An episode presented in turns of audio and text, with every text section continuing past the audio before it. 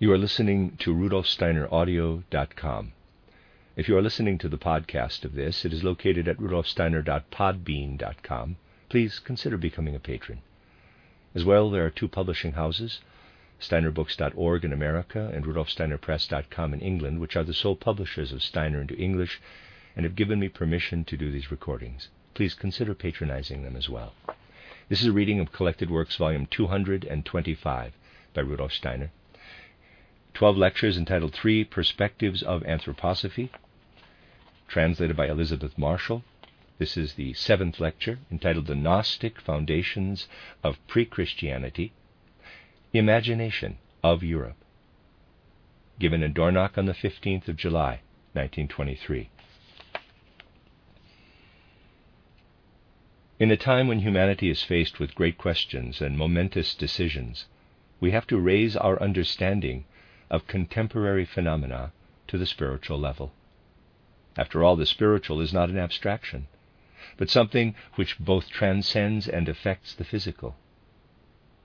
Whoever only perceives the physical plane, even if they allow that the physical is permeated with spirit, is only observing a fraction of the world in which human beings think and act.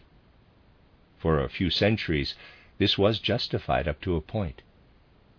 But for the present and the near future, this justification has ceased to exist. And so today, I want to begin to look at contemporary events in their direct connection to events in the spiritual world and their effects on the physical plane. Before we can go into this, however, we must consider what spiritual impulses affected human development and led us to this moment in history. For many centuries, Western civilization and all that grew out of it was defined on the basis of just a fragment of world development. This was quite legitimate. It was legitimate that in times when the Bible with the Old Testament was the ultimate authority, people traced their origins back to that moment in world evolution when Jehovah created human beings. In earlier times, human beings regarded this intervention of Jehovah as a much later occurrence, and not one that they would look back at as the definitive moment. In these earlier times, they viewed the creation of the world by Yahweh or Jehovah, described in the Old Testament, as being preceded by an older phase of development, which was much more spiritual than what people usually imagined in the context of the Bible. For them, the moment captured in the Bible, the creation of human beings by Jehovah, only came later and was preceded by a whole other phase, whereby Jehovah himself was described as a being who only intervened in world development quite late in comparison with other beings. When they reflected on the initial stages of world evolution, they looked back to Greece and to a primordial being who was seen as the true creator of the world, the demiurgus or demiurge. To understand this being, you would need a much higher level of spiritual cognition than is necessary to understand the Old Testament. The demiurge was presented as a being dwelling in spheres of exalted spirituality, where there was no thought of a material existence, leading to the kind of humanity which would be created by the Jehovah of the Bible. The demiurge is a sublime being, a creator of worlds, whose power of creation consists essentially of bringing forth, so to speak, spiritual beings. The beings produced by the demiurge were progressively lower and lower. The expression isn't really appropriate, but we don't have anything else. However, they were still far from being subjected to earthly birth and death. In Greece, they alluded to this by speaking of eons and differentiated between eons of the first kind, eons of the second kind, and so on. See diagram. These eons were the beings emanating from the demiurge. Then, in this series of eons, there was a relatively minor being, a minor eon, Jehovah. And now we come to what, in the first Christian centuries, the so called Gnostics offered as a renewal of the contents of the Bible, but where there is always a gap in their understanding. Yahweh or Jehovah united himself with matter, and from this union humanity was born. Thus, according to their thinking in the first Christian centuries, the act of creation of Yahweh or Jehovah, who was himself a lowly descendant of the sublime eons right up to the demiurge, consisted of uniting himself with matter and bringing forth humanity. All that has its basis in the world of the senses, but effectively rises above it, in earlier times humanity understood this. Later, they no longer did. Is summarized in the expression pleroma. See diagram over. Pleroma is therefore a world which transcends the world of the physical and is populated by individualized beings. Virtually on the lowest level of this pleroma world appears the human being, brought to life by Yahweh or Jehovah. On the lowest level of this pleroma, a being emerges who lives not in just a single person, nor in one people, but in the whole of humanity, and who remembers our ancestry in the pleroma from the demiurge and strives to regain this spirituality.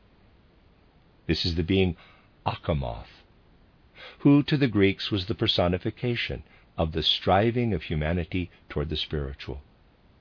So, through Achamoth, we have a quest for the spiritual.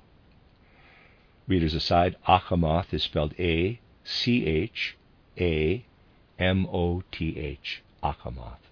End of readers aside. Now, this world imagination is joined by another one. The demiurge has answered the quest of the Achamoth and has sent down one of the early eons, who then united with the human being Jesus of Nazareth, so that the striving of the Achamoth would be fulfilled.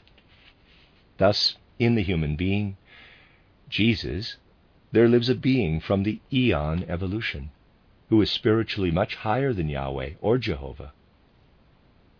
Among people in the first centuries of Christianity who had this imagination, and there were many who looked up to the mystery of Golgotha honestly and fervently, the idea developed that a great mystery surrounded the human being Jesus because of the primordial and ancient holy eon which dwelled within him. People try to fathom this mystery in various ways.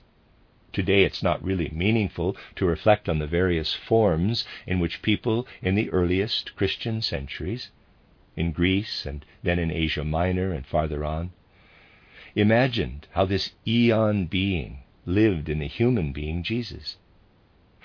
This is because the ideas with which people try to approach such a mystery have all long disappeared from our thinking.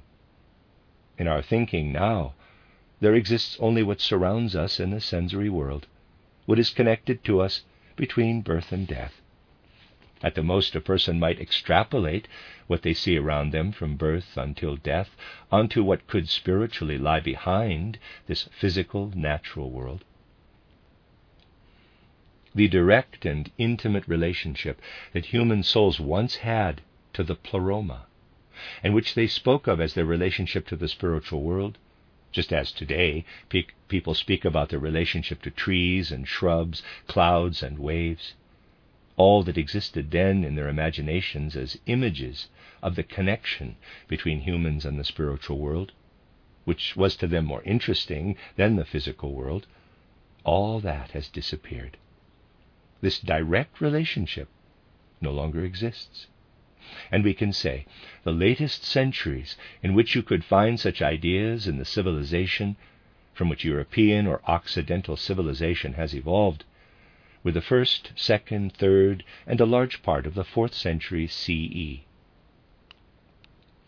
After that, the possibility of ascending to the pleroma world disappears, and a new age begins. Then the time comes where such thinkers as Augustine or Scotus Erigena appear. Then the scholastics, and the blossoming of European mysticism, times when the language of the mind was based on a knowledge quite different from that of earlier ages. People now sought knowledge in the physical sense world and tried to develop concepts and ideas of the supersensible worlds from there.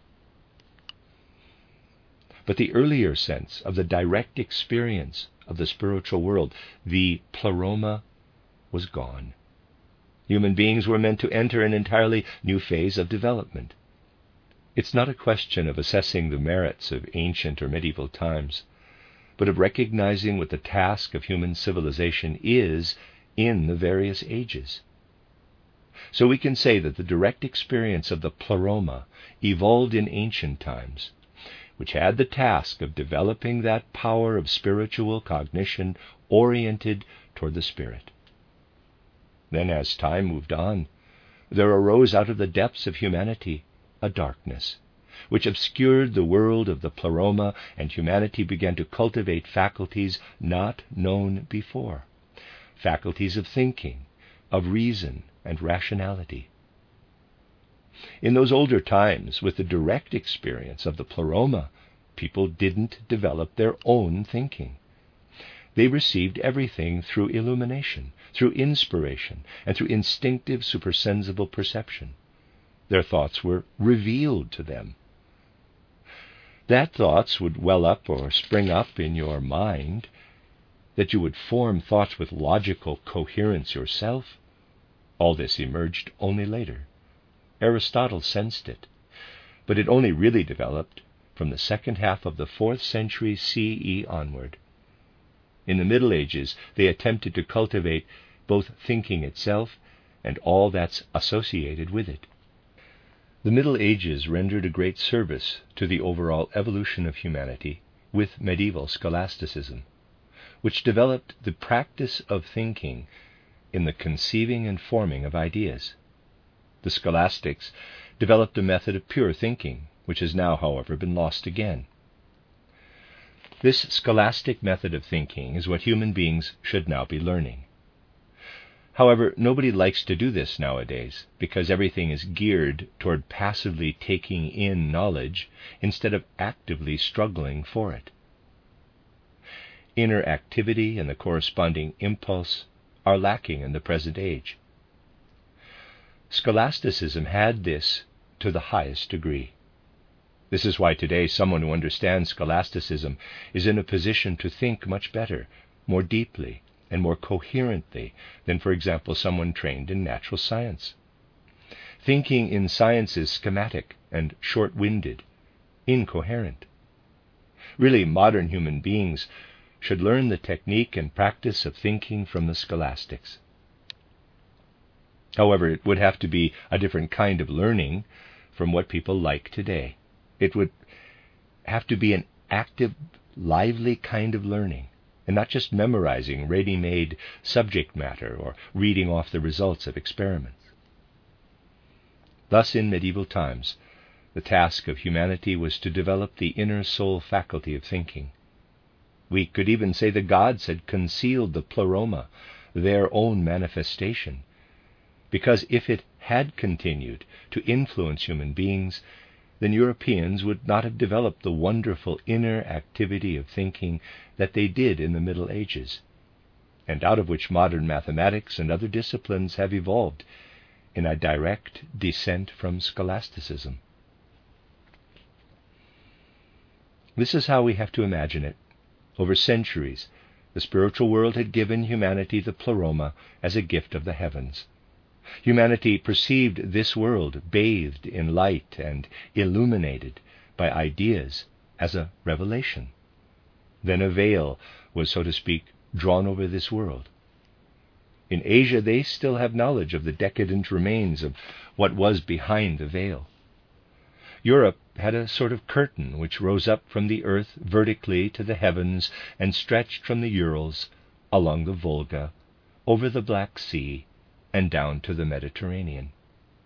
Picture an enormous screen erected on the edge of Europe that you can't see through. Whereas over in Asia, the last decadent remains of the pleroma vision continued, In Europe, there was nothing left of it, and thus the inner culture of thinking developed without the prospect of the spiritual world. This gives you an idea of the development of medieval civilization, which brought forth such greatness out of human beings, but which couldn't see what was behind the great screen that stretched from the Urals along the Volga down through the Black Sea to the Mediterranean. For them, the East was at most a yearning, but not a reality. Here you have not a symbol, but a real image of what the European world was, and how, under the influence of Giordano Bruno, Copernicus, or Galileo, people wanted at least to study the earth, the ground, all that is down below. And then they founded the study of the heavens based on their study of the earth, whereas the ancient study of the earth was founded on knowledge of the heavens with the pleroma. Thus, as the light was blocked off by the world's screen, the new knowledge and the new life of humanity developed effectively in darkness. Human evolution moves forward in such a way that when something specific is meant to develop in one area, other human prospects become dark and hidden. Behind the screen, only the culture of the East developed, which was, for earthly purposes, decadent. In Europe, Western culture was in its initial stages. Fundamentally, the European world is still stuck in this phase, but the various attempts in this darkness to reach an understanding of existence with the help of all kinds of historical knowledge are based only on externals masquerading as science without any insight into the pleroma. We can find a way of looking at these things and their significance for our times when we appreciate that east of the screen, the once prevalent understanding of the pleroma became more and more decadent, retreated, so to speak, so that people there acquired a highly developed but instinctive spiritual culture which increasingly took on decadent forms. In Europe, the life of the soul moved down into the realm of the physical senses, which from the Middle Ages onward became the only accessible world. Thus, beyond the screen, in the Orient, a culture developed that wasn't truly a culture, but which tried to magically recreate in earthly physical form what we can really only experience in the pleroma as the working of the Spirit. They tried to bring the living and moving of spiritual beings in the pleroma down to earth in stone or in wood. And in the way these interacted, they sought to perceive such spiritual effects as would exist between beings in the pleroma. What only gods can do, they reduced to the deeds of idols in the physical sensory world. The worship of idols took the place of worship of the gods, and what we can call Northern Asian Oriental magic is the degenerate version of the reality of the once revered pleroma, transferred to the physical sense world.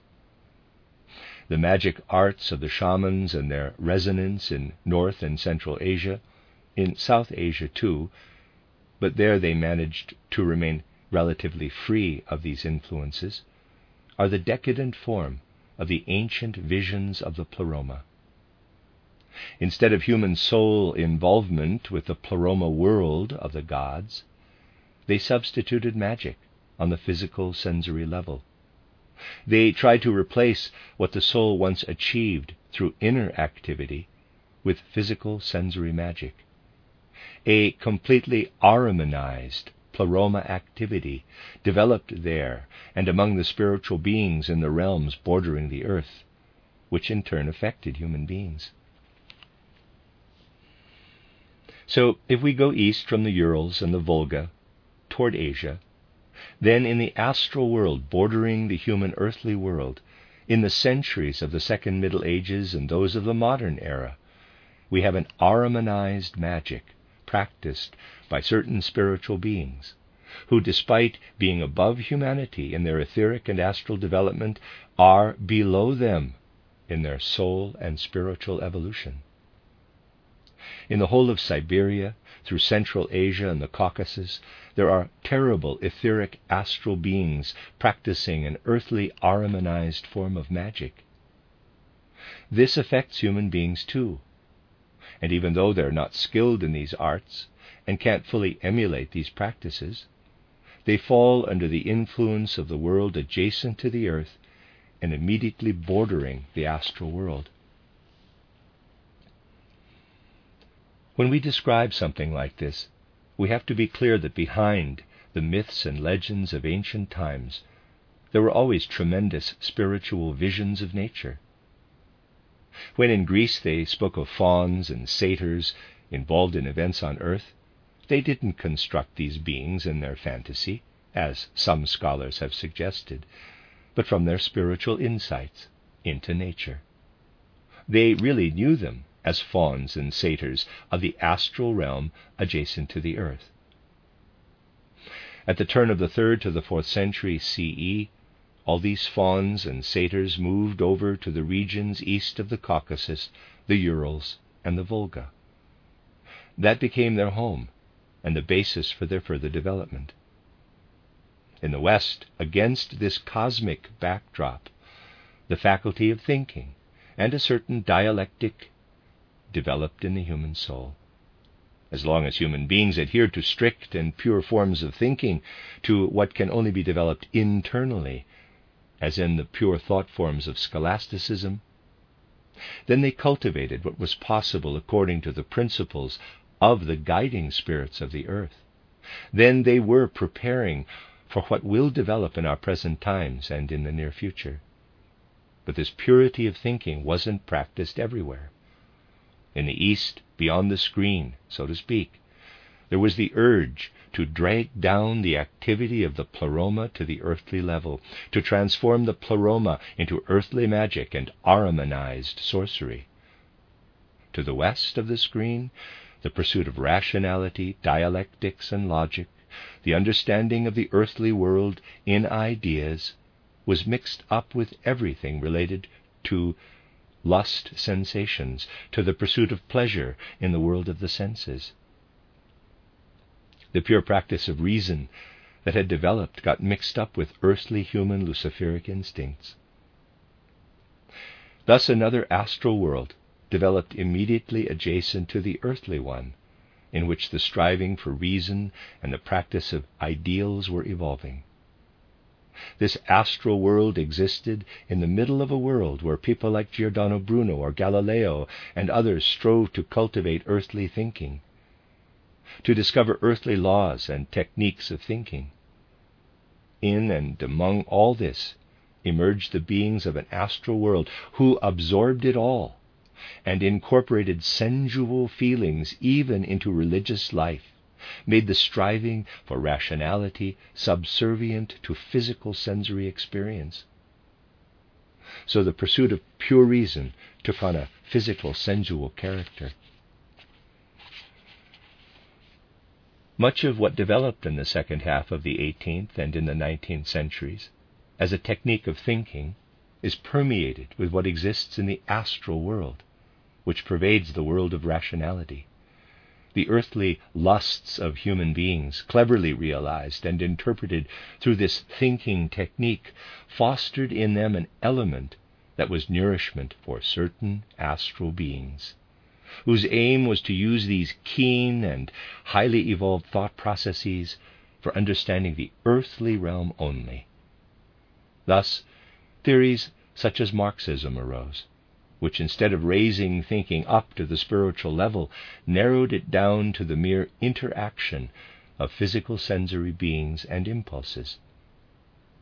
This enabled certain Luciferic beings who live in this astral sphere to influence human thinking.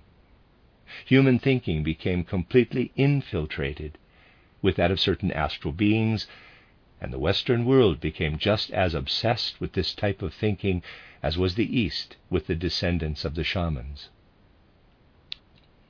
And so finally, people emerged who were obsessed with those astral beings, who brought human lust into this astute but earthbound thinking. And on the astral plane, beings emerged who led such people like Lenin and his comrades into being obsessed with them. Thus we have the juxtaposition of two worlds the one to the east of the Caucasus, the Urals, and the Volga, the other to the west, which form a kind of discrete astral region. We have the Urals, then the Volga and the Black Sea, where the screen once stood. Then we have to the east and west of the Urals and the Volga an astral region of the earth, in which those beings whose breath of life is this luciferic thinking of the West, and those beings east of the Urals and the Volga in the adjacent astral region, whose life element is the earthified magic of the ancient pleroma, long for each other as if for a cosmic union. These Ahrimanic and Luciferic beings strive to unite with each other and so here we have on earth a special astral territory where also those people live whose task is to understand this. If they fulfilled the task that is entrusted to them for the whole evolutionary progress of humanity, then they would have achieved something great. But if they ignore it, then they'll become deeply influenced and obsessed with the lewd union of Ahrimanized beings from Asia and Luciferized beings from Europe, which was meant to take place on a cosmic level. Instead, they strive toward each other with all this cosmic lasciviousness, creating a sultry astral atmosphere and causing human beings to be obsessed with them. This astral region has gradually developed to the east and west of the Urals and the Volga, directly above ground, and is the astral region of the earth for the metamorphosed fauns and satyrs. When we look toward Eastern Europe today, if we can perceive reality as a whole, we don't see only human beings. We see what, in the course of the Middle Ages, and of modern times has become a kind of paradise for fauns and satyrs who've been through a metamorphosis in their evolution. Now, if we understand correctly what the Greeks saw as fauns and satyrs, then we can look at their development, at their metamorphosis. These beings have, in a way, always been in our midst, have practiced their lascivious craft, consisting of Ahrimanized magic from Asia, and Luciferized rationalism from Europe on the astral plane and have infected human beings with it. These transformed, metamorphosed satyrs and fauns look as follows. In their lower half, the form of a goat has become more feral, so that externally they have a lewd, shining goat form. But on the upper part, they have an extremely intelligent head, a head that radiates light but that is the image of all possible luciferized rationalistic wiliness. These beings living in the faun and satyr paradise resemble something between bears and goats with an ingenious physiognomy, resembling a human being, but an extremely clever, albeit salacious one. During the last centuries of the Middle Ages and the first centuries of the modern age, this region of the astral realm has become a paradise for the transformed fauns and satyrs now dwelling there. Now, while all this is going on, humanity has got left behind, focused on outworn concepts which only describe earthly reality, all the while other factors no less important than those perceptible to physical eyes and to the mind dependent on the physical body are influencing this reality. We can only grasp what is developing between Asia and Europe when we can understand it in its astral spiritual aspect, when we can see how in Central and North Asia a decadent shamanism, the remnants of an earlier reality, flows over as a body degenerate magic to unite itself in a kind of cosmic bond with what has become Bolshevism. There, to the east and west of the Urals and the Volga, there is an attempt to marry sorcery and Bolshevism. What is happening there is so difficult for people to understand because it's played out in the form of myth, as Luciferic Bolshevism is united with the completely decadent form of shamanism, crossing over from beyond the Urals and the Volga. From the west to the east, from the east to the west, these mutually interacting events are the effects of the faun and satyr paradise. And what is influencing the human sphere from the spiritual realm is the result of the body collaboration between those satyrs and fauns who migrated there in ancient times and the spirits of the West who have only developed one sidedly everything connected to the head.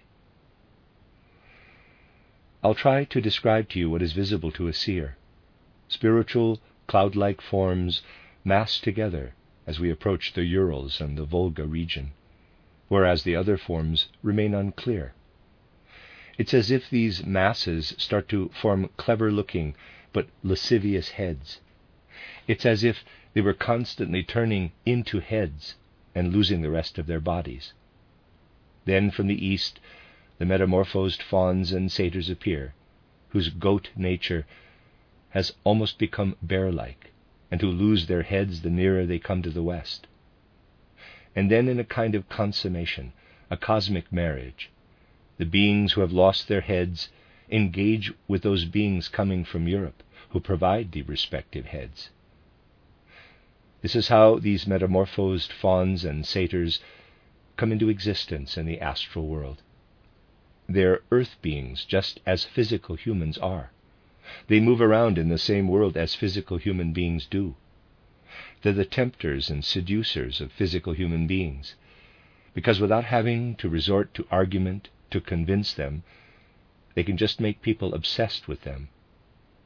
Also, people believe that what they do originates with themselves, with their own being, whereas in truth, how people behave in this field is often due to their blood being stirred up by such a being who has brought the bear like goat form from the east and united it with the human head, metamorphosed into something superhuman from Europe. Today we have to grasp such things with the same vigor as the ancient myths were once formed because only when we can consciously rise up to imagination can we understand what we have to understand if we want to take part consciously in human evolution. The end of Lecture 7.